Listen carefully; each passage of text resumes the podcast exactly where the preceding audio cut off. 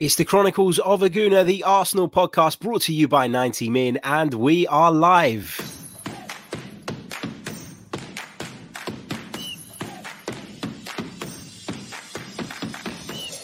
You're listening to the Chronicles of a Gooner, the Arsenal podcast.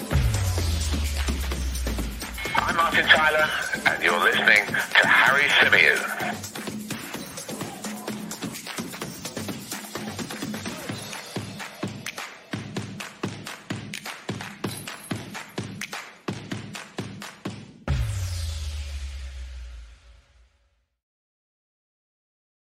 Hello and welcome back to another live edition of the Chronicles of a Gooner, the Arsenal podcast brought to you by 90 Min.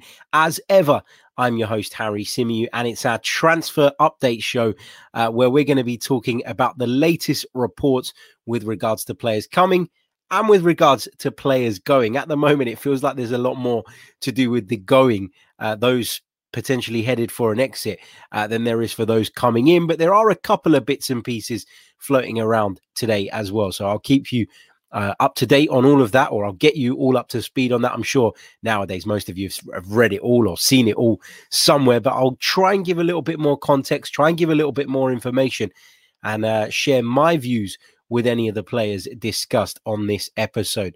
Big hello to those of you watching us live at the moment, in particular to Josh, Zoe, Brad, uh, Harry Haran. Hope you're all good.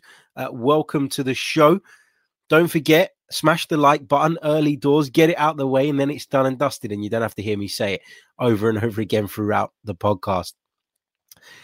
Uh, quick apology because my throat is still a bit messed up and I probably still sound a little bit blocked up, uh, but it's getting better day by day. So hopefully, in the next few days, it'll be completely gone and I'll be back to my usual tones. Uh, but yeah, let's uh, let's get into it without further ado, and let's begin with the Granit Xhaka talk. Now, of course, Granit Xhaka is being linked with a move to Roma. Now, we talked about this yesterday because, of course, the initial reports with regards to Roma and Jose Mourinho in particular's interest in the player were uh, broken yesterday. However, uh, I've done a little bit of digging, I've done a little bit of research, I've done a bit of reading, and I'm trying to kind of read between the lines here and understand exactly what is going on with Granit Xhaka at the moment. So we know if you cast your minds uh, back a, a, couple of seasons ago to when Granit Xhaka uh, obviously lost his lost his rag with the Emirates crowd, and I don't want to get into that all over again. Uh, but if you cast your mind back to that time, it looked as though the writing was on the wall. It looked as though Granit Xhaka was headed for an exit. And to be fair to him, he got his head down. He got back in the side, particularly after Mikel Arteta uh, arrived. And he, he got his head down and he started working hard again. And I think that this season, Granit Xhaka has played his best football in an Arsenal shirt. But I think the damage that was done, uh, the the kind of the damage that was done between Granit Xhaka and the fan base has never really been repaired.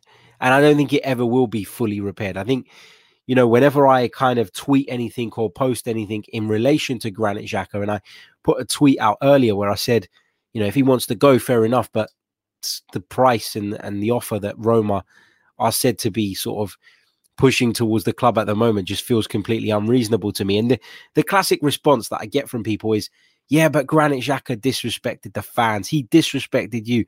Granit Xhaka didn't disrespect me. He disrespected the people that were needlessly abusing him during a game of football, not me. So I didn't take it personally. I know a lot of people have, but for me, it wasn't personal. Um, but I think ever since then, you know, you've always got that feeling, haven't you, that if Granit Xhaka could, if the right opportunity were to present itself, that he would probably prefer to leave the football club. And I think that Roma is an attractive proposition for somebody like Granit Xhaka. We've talked about it before. His playing style is probably a lot more suited to Serie A. The slower tempo, the additional time that he will get in midfield, I think will allow him to thrive. Roma not in a great place at the moment. Uh, Paulo Fonseca has left the club and Jose Mourinho is taking over ahead of the new season. I'm not even sure that Jose Mourinho is going to take them to the level that a club like Roma should be at. But Jose Mourinho has previous of doing incredibly well in Italy. And I actually think that at this stage in his career, the Premier League and and and probably La Liga as well have, have passed him by a little bit.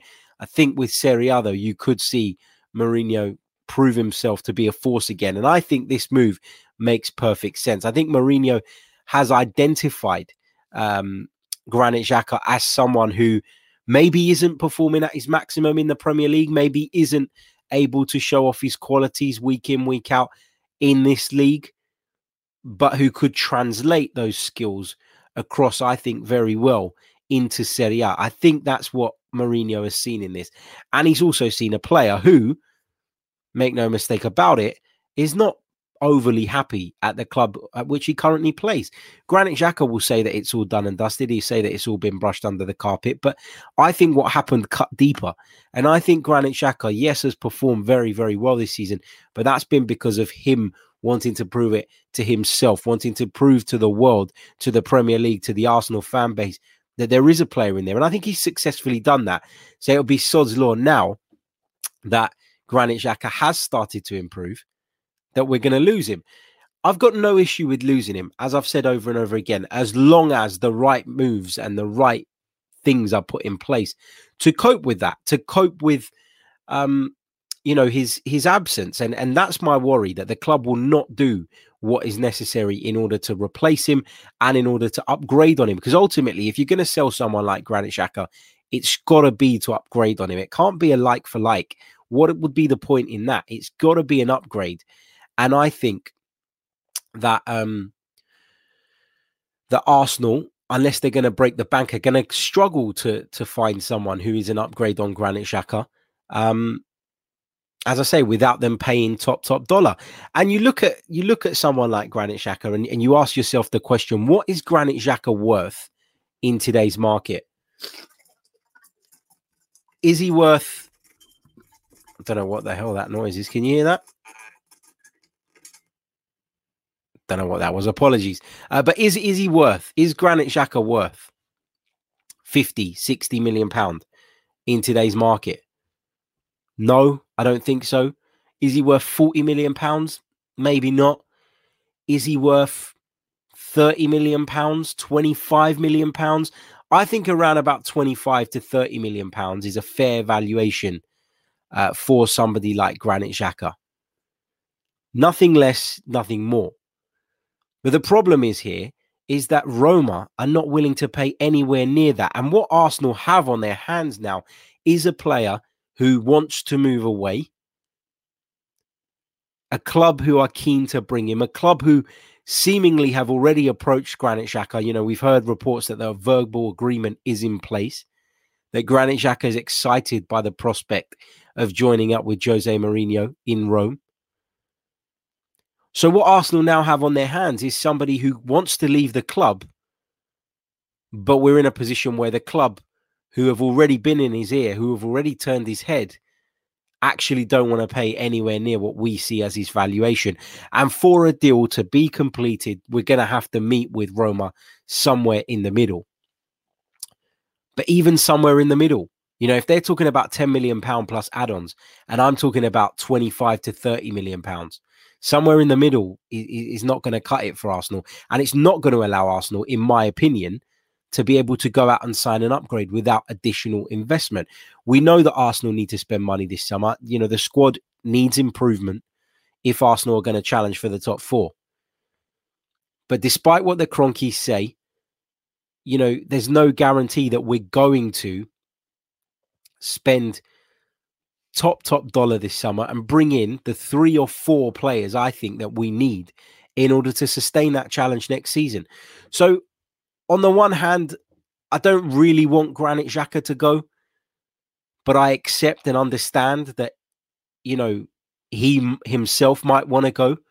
And I accept that there is very few players, probably I could count them on one hand, in this group right now that are untouchable. In this group right now that I would categorically say no to selling. Granit Xhaka isn't one of those players. But my kind of reluctance here comes from the fact that I don't think we're going to get what he's worth, and that's the problem. Um, I, I can I really like this comment from Graham. He says, "Time to play hardball." I'd say he's under contract, and we don't have to sell him. It's their worry rather than ours. Let them make the right offer. Yeah, and and I agree with that. I think that is absolutely the right approach to take with somebody like Granit Xhaka, given the current contract situation. I just fear that this club that have been traditionally so bad at selling players over the years are going to do something silly here, going to do something irresponsible here, something that doesn't allow us to then go out and upgrade on him, in which case, what would have been the point in the first place? So there we go. There we go. Uh, let's go over to the live chat. Get your comments in, get your thoughts in on the Granit Xhaka situation. I'd love to hear from you. Um, M says, Harry, as much as I don't like Arteta, I don't think he'd put pressure on himself and the club by saying the owners will invest if he didn't know it would happen. Potentially. Or perhaps he's been promised that investment, in which case that, you know, still has to actually come to fruition. And I think with Mikel Arteta, right, because Pep Guardiola's been speaking today ahead of the Champions League final, and he actually dropped a comment in where he talked about how you know, football can change very quickly. And he talked about the fact that Man United will get better, Liverpool will be better again. And he mentioned Arsenal specifically, and he said Arsenal are on the right path and Arsenal will invest. Just wonder if Mikel Arteta has had a word uh, with his old boss uh, about Arsenal's plans for the future. I don't know. You know, hopefully they know something that we don't. But it's a valid point, M. You know, he is going to look silly if um if he keeps saying that they're going to invest, if he keeps saying that they're backing him, and then that doesn't come to fruition, nothing happens, nothing materializes. You know, then he's going to be kind of held in the same esteem that Wenger was towards the back end of his Arsenal tenure, which was as somebody who's just bending over backwards to protect his bosses, somebody who's spineless, somebody who doesn't have the bottle to come out and challenge and open up and be honest about what is going on at the football club. Um, Briav says, uh, Our greatest legend said that he is shite, and you deluded fans go on like his prime Busquets. Who on earth on this channel has compared Granit Xhaka to prime Sergio Busquets? I always say this because people, what people do when they listen to podcasts or when they watch things on YouTube is they can't, it's like they imagine comments that you've never said. It's as if they, they just magically concoct these conversations that have happened, maybe just in their own minds, Bria. Because if you can find me where I said that Granit Xhaka compares to Prime Busquets, as I say to everybody else, send me your bank details and I'll transfer you 100 quid because you, you won't find it. It's, it's absolute nonsense. Nobody said that. And, and, you know, that's you, you essentially arguing with yourself because not a single person here not on the channel, not in the comments, has said anything of the sort. Nobody's compared Granit Xhaka to Prime Busquets. So uh, that's the Granit Xhaka talk. You know, he he seemingly wants to go. Um, that's what the reports are telling us. You know, he hasn't come out and said it. We haven't heard it from the horse's mouth directly, but you get that feeling. And when you think about all that's occurred involving Granit Xhaka, the Arsenal fans, etc., etc., um, you know, over over the last couple of seasons, you kind of just you know you kind of feel like it is heading in that direction and uh, and there we are um, right let's move on from the granit Xhaka stuff uh, let's talk a little bit about Matteo Guendouzi, uh, another player that is being linked with a move away from Arsenal. Now, Matteo Guendouzi has, of course, spent the last season on loan in Germany in the Bundesliga with Hertha Berlin. Um, Matteo Guendouzi was due to return to the Emirates, is still due to return to the Emirates uh, uh, over the summer. But the issue with Matteo Guendouzi, as I've pointed out uh, time and time again on these shows, is that his contract uh, situation is a precarious one. He is um, only contracted at Arsenal until the end of next season. So you feel like if Arsenal are going to sell Matteo Guendouzi, it is now or never. His contract expires on the 30th of June 2021. Um, so that's at the end of. Are we in 2021? What am I talking about? No, sorry, that's the Hertha Berlin stay. 2022 is when his Arsenal contract expires. And so Arsenal need to make a decision. And it's understood that Marseille uh, in France have shown interest in Matteo Guendouzi and would like to take him uh, back to his uh, native country. Now, I've said this over and over again about Matteo Guendouzi. He's a player with the physical attributes and the technical ones too, I think, to really go on and become a really good footballer and a really effective central midfield player. But his attitude has let him down time and time and time again. And it's not just Mikel Arteta that says that. You know, he went to Hertha Berlin and the, the manager at the time made the same comments, revealed that he was immature. Like he, I think he's the phrase he used was like he's a, a young player going through footballing puberty. He's not quite at the maturity level required. He lets himself down in that sense. And so, with his contract situation the way it is, I think Arsenal need to try and cash in on Matteo Guendouzi this summer.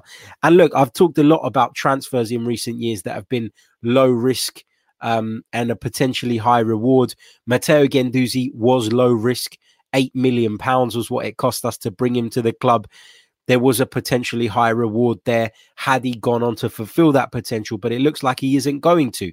And so, you know, for Matteo Guendouzi um, to go back, if we could recuperate somewhere close to the fee that we paid for him, then I think that would be pretty decent business at the moment. No harm done from a financial point of view. And it's just not worked out.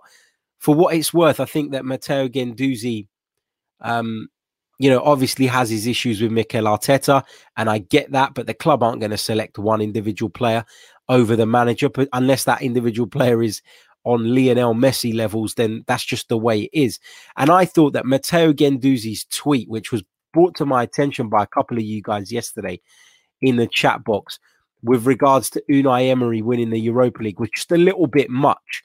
Um, yeah, you know, he's a manager that gave you your opportunity at Arsenal, brought you to the Premier League, etc., etc., and you feel like you owe him something for that, and you you're happy for him and you're pleased for him.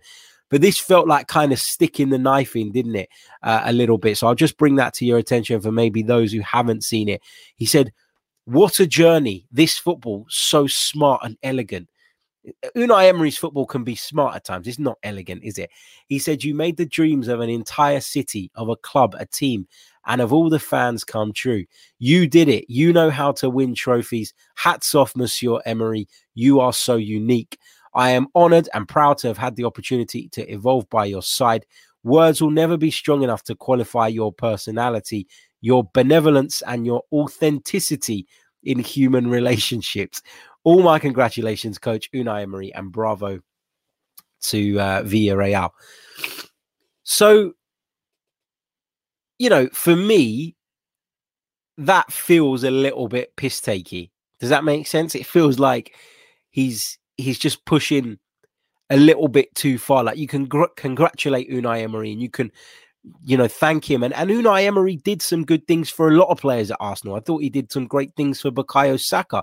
And I think a lot of the positives that we've seen from Bukayo Saka this season are off the back of Unai Emery giving him the opportunities that he did. So I'm not saying that Unai Emery was all bad and, I, and you know, there was that that's the way it is. But I mean, this was a little bit over the top and this felt a little bit disingenuous, if you ask me. And it's the kind of immaturity that Matteo Guendouzi I think has shown time and time again throughout his career. And As Brad Richardson says, it probably is a that's a Unai come and get me. Yeah, maybe, uh, maybe, maybe so.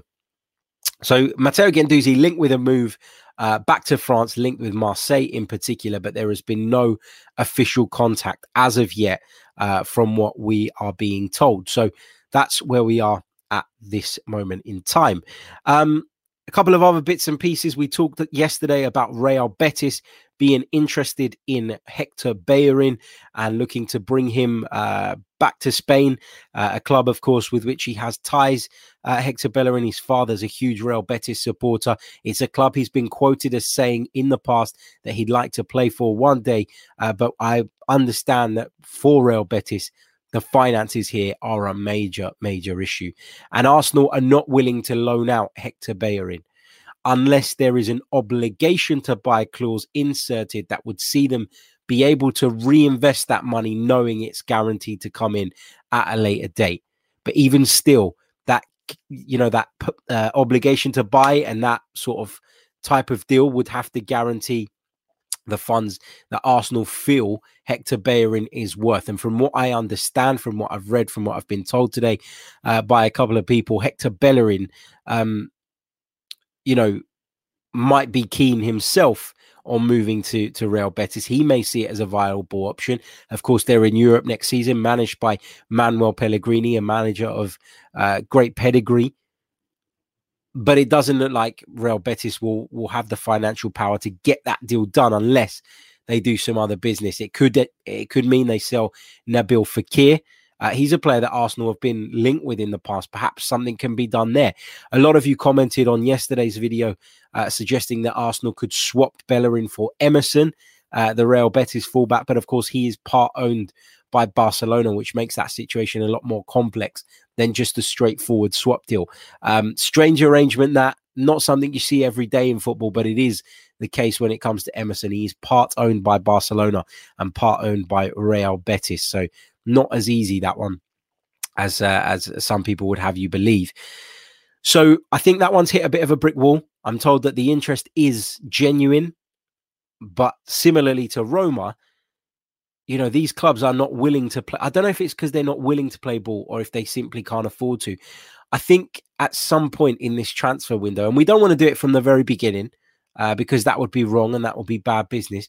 But I think at some point in this transfer window, we're going to have to lower our expectations with regards to incoming transfer fees from clubs on the continent, particularly in the leagues that have been hit harder by the COVID pandemic. You know, we talk about the Premier League, we get our violins out when we're talking about Arsenal's finances and the loss of revenue, etc. But you got to imagine for countries where the TV money is not half as significant as what it is in the Premier League, it's been a much tougher time.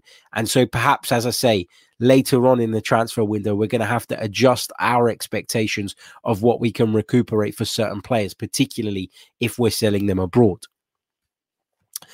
Let's move on to uh, one more transfer story that is doing the rounds today. And again, it's a player that Arsenal have been linked with in the past. There's been talk of this uh, in months gone by, but appa- apparently, according to Record, the Portuguese newspaper in their Friday edition, they claim that Arsenal have made contact with Sporting uh, regarding the 18 year old striker Tiago Tomas.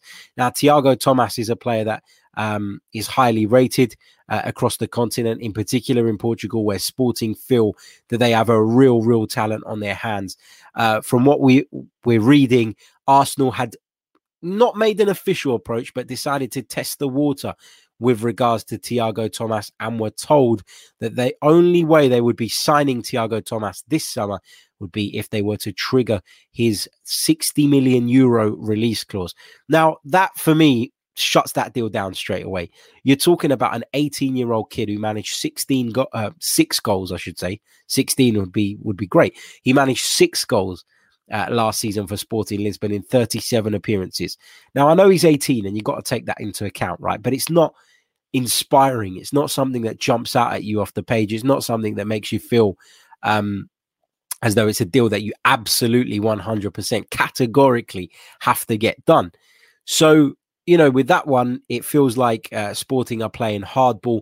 Edu is supposedly leading the charge for this player. He is very keen on him, wants to see him uh, in an Arsenal shirt, and still feels, according to the report, that he can tempt Sporting into selling the player for less. Now, Sporting, of course, were crowned Portuguese champions uh, at the back end of last season, and so Sporting probably feel as though they don't really need to sell the player right now. And with him uh, clearly going to be given the opportunities to showcase his talent on the Champions League stage next season. Will they feel that they're better off holding on and then potentially seeing somebody trigger that release clause or offering a much higher fee than what Arsenal are currently willing to pay? The striker situation is one that probably needs addressing, um, but I think it's one of the ones that you look at it and you say, yes, we could do with improvements there, but you could kind of put that one on the back burner, kick the can down the road a little bit if you like, because right now, for me, that is not the main priority. You know, it is something that we need to do further down the line. Pierre Emerick is going to be 32 uh, in June. Alexander Lacazette may leave the club this summer, as might Eddie Nketiah. So, as I say, it's a position we need to look at I'm just not sure we should be breaking the bank for a striker, in particular one who poses a huge risk like Tiago Tomas, 18 year old, etc., etc. Uh, I'm not sure this is the summer for it. Uh, if a good opportunity comes along, I think Arsenal should be looking at it. But this one feels like a bit of a. It's one of those signings that you'd like to make in an ideal world, but should you prioritize it when you're struggling to make the ones that you actually need? I would say no, uh, if I'm honest. So that rounds up the kind of stories that I've got to bring to you all today. Get in the live chat and give me some questions. Fire over some questions for the last uh, sort of 10, 15 minutes of the live podcast. Uh, I can see there's a few in there already, which I'll address in a moment. But let me just take this opportunity to remind you of a couple of bits. First of all, this show is brought to you by manscaped.com. So if your nether regions are in need of some tender loving care ahead of the lockdown fully lifting, then head over to manscaped.com. Check out their fantastic male grooming products. You will not be disappointed. They are fantastic. And if you use our discount code, which is 90min20, you will receive 20% off of your order as well as free worldwide shipping. Check it out. You stand to save yourself a fair amount of money if you are interested. And I'm sure when you have a look at some of those products, uh, you'll see the need uh, for them. So check it out. Uh, it's always. Um, it's always great uh, to get sponsors on board, and I thank Manscaped, of course, for their very, very kind sponsorship of the uh, of the podcast. So thank you, uh, Manscaped, as always. Quick reminder as well: if you haven't done so already, make sure that you hit that like button. Let's check in where we're at on the likes at the moment. I can see right now there's over 150 of you watching on YouTube alone. Uh, so uh, we should, in theory, at least be on the 75 to 100 like mark. Um, let's see if we're anywhere near that. We are on 44. So let's try and get up to at least 75 as soon as possible. Um, that would be great. And uh, yeah, let's uh, let's go over to the chat box and see what you guys are saying. Uh, Marshall says, "Hi Harry, you're going to do a Champions League final watch along. It should be lit." I'm not Marshall. Um, I'm going to be bringing you watch alongs during the European Championships, but um, I wanted to take a couple of weekends off, if I'm honest, because it's been a long, arduous season. Uh, it's been really tough uh, to kind of fit everything in and to balance everything in. It's been exhausting. Uh, and I'm taking the next couple of weeks before weekends anyway, uh, before the European Championships start, where where I'll be busy again uh, to kind of unwind, to chill out. I'm going to be watching the game with some friends and family tomorrow, so really looking forward to that. So no watch along uh, for the Champions League final, but as I say, during the Euros, I'll be bringing you plenty of watch alongs, plenty of content in relation to both Arsenal and the European Championships. So I hope you'll uh, you'll stay tuned and join us uh, for some of that. Uh, Arjit says, Hello, Harry. Whom would you take as Xhaka's replacement? Ruben Neves will be my pick. Class passer and shoots more. Solid defensively, also. Ruben Neves is not a bad shout, you know. I, I would be for that. I think Ruben Neves is is someone that would add an extra dimension uh, to that Arsenal midfield because, as you mentioned, he is very comfortable in possession. Uh, will be able to go and get the ball off the back four, similarly to the way Granit Xhaka is tasked with doing now. He gets more goals than Granit Xhaka. He's just 24 years old as well. Uh, Ruben Neves. I think he'd cost a fair amount of money, but if Arsenal could fund that along with what they get in for Granit Xhaka, it's not a deal I'd be against. You know, uncertainty at Wolverhampton Wanderers Nuno Espirito Santo leaving the club and Ruben Neves is one of his disciples, if you like. So yeah, that that would make sense to me. Um, obviously gives us something from set pieces as well. But as you say, I think a lot of people overlook what Ruben Neves does from a defensive point of view and how disciplined he is positionally and and all of that. So I think he'd be the perfect fit. I, I like Ruben Neves, and I'd I'm going to be controversial in saying this maybe, but I'd rather we sign Ruben Neves than than Yves Bissouma. I think. I think, kind of just thinking about that off the top of my head. Uh, maybe we'll do some kind of analysis on the two and, and, make the decision that way. But off the top of my head, when I'm talking about the profile of player that I want us to bring in in the event that Granit Xhaka leaves, Ruben Neves jumps out to me more than Yves Bissouma does. Um, I, lots of people would disagree with that, and that's fine. I, I just that I want that type of player, that kind of profile. Uh, Morteza says, any news on Grealish, Harry? No. Um, it feels like wishful thinking to me. Um, you know, it feels like wishful thinking to me when, when Arsenal fans talk about Jack Grealish coming to the club. He's going to cost an awful lot of money if he does leave Aston Villa, and um, And I don't think that Arsenal would be in the space right now to compete for him. I think there will be other clubs who will see him as a, a really good signing and who probably have more to offer him at the moment in terms of European football, in terms of being competitive at the very top end of the Premier League. Arsenal, unfortunately, just shopping in a different bracket at the moment, as sad as it is to say. Uh, M says, Harry, it's not a question, but it's something I've wanted to say for you to you for ages. Arsenal fans aren't reactionary. We've been the most patient fans We've been let down year on year for 15 years. We're not really patient though if we moan about it every week, are we? Which is kind of the point. Look, look, there are there are loads of Arsenal fans out there that have been extremely patient over the last few years, over the last decade even. But there are also for every patient, sensible, respectable Arsenal fan, there are a lot of idiots out there, and and you know that's not to to dig out Arsenal fans in particular because every club has them, but there are a lot of people that kind of live in this world whereby they don't take into account the circumstances. They don't take into account everything that's going on outside of the club and how that impacts, i.e., the fact that when we were competing with Manchester United at the top of the Premier League, it was just us and Manchester United. We had a manager whose incredible ability to scout players and you know methods that had never been seen in the England in England before propelled us to a level where we could compete with the country's most powerful football club. But then Chelsea come into the picture, then Liverpool come into the picture, Manchester City come into the picture, Tottenham have have grown as well, and all of a sudden now you're no longer competing with just one club. And if Arsenal finish second every year behind Manchester United, in the eyes of most, that would have been a success. But now we're in a different eh, we're in a different era, we're in a different age, and you've got. I'm not. It's not an excuse for Arsenal not competing at the very top. It's just that you have to consider it when judging whether Arsenal have been successful or whether Arsenal failed. You know, when those clubs emerged, finishing in the top four became an achievement. But people laughed at it. People said it wasn't. People said it meant nothing. And now we're all desperate to get back in the top four. So if you don't maintain that level, you will get left behind.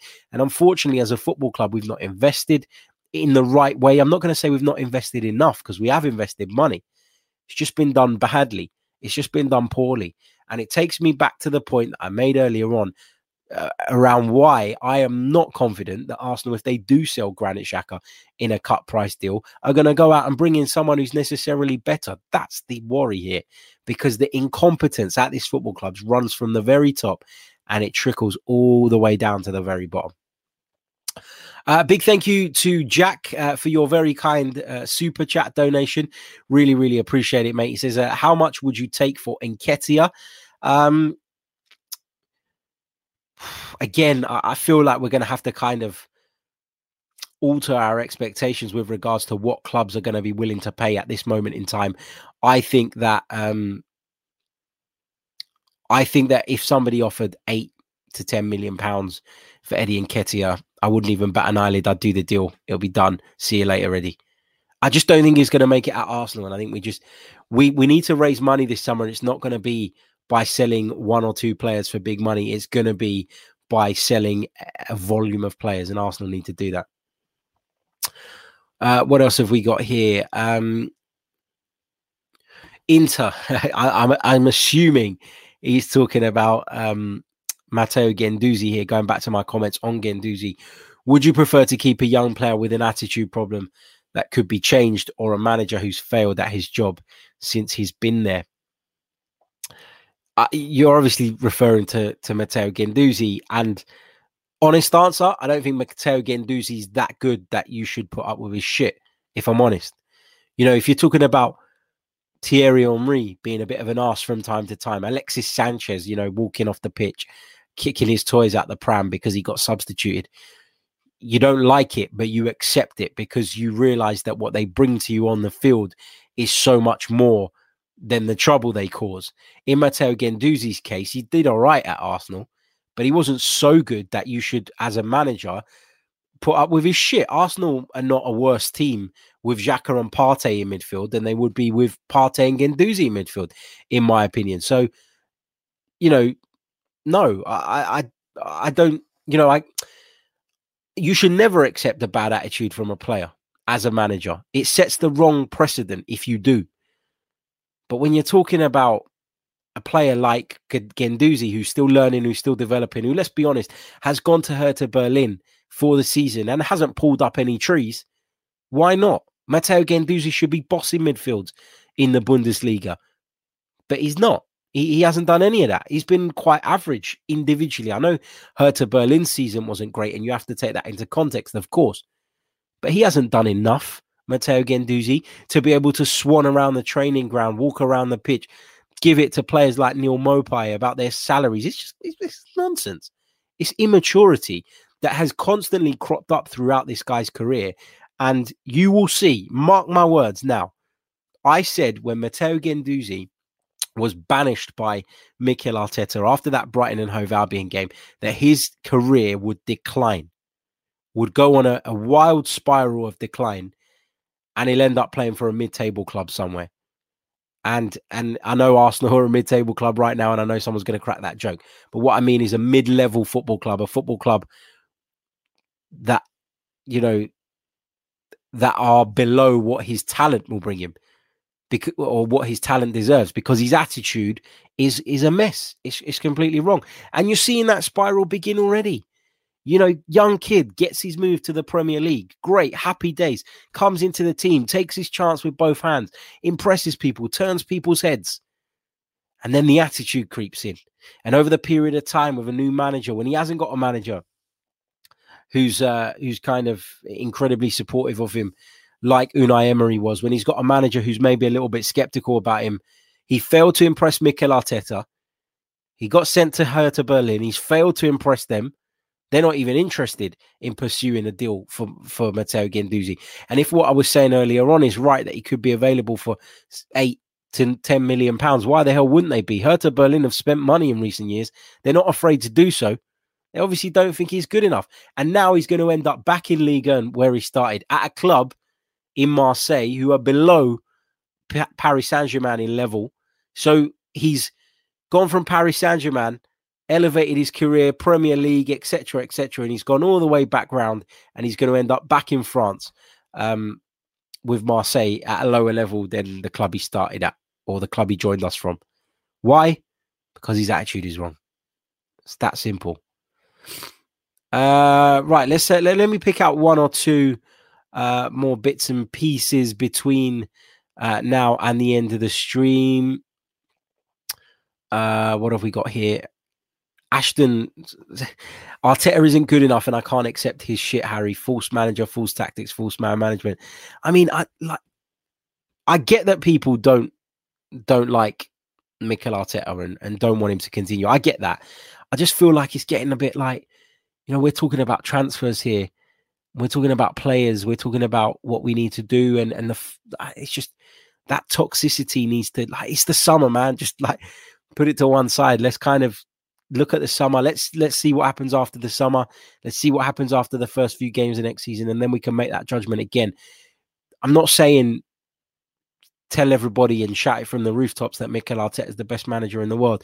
I'm just saying let's put our feelings uh, with regards to the manager right now on ice and see how things pan out. Uh, big hello to Dyer who says, Hi, Harry. Hope you're well. All good, mate. Thank you. Uh, thank you for joining us as always. Um, and uh, I think, I think I'm going to leave it there. I'm going to leave it there for this live edition of the podcast. A massive thank you to every single one of you uh, for joining us live. I can see there's around about 200 of you watching us at the moment across the um, across the various platforms. Apologies if I haven't got round uh, to answering your questions just yet. I've got a birthday meal uh, to attend this evening, so I better shoot off, better get ready, and better head out. Uh, let me um, just check in where we're at on the likes. We have got uh, just 73 likes at the moment. Uh, we're almost at 200 in terms of live viewers. So if you could help us at least get to the 100 mark between now and the end of the video, that would be great. Just smash that like button. It doesn't cost a penny and it really really helps me out. Uh, subscribe to the channel if you're new. We're approaching 13 and a half thousand subscribers. I'd love to get there over the weekend so subscribe if you're new. Check out our membership scheme if you wish to do so and i'll catch you all very very soon. Until next time take care. Hope you've enjoyed the show. Ciao.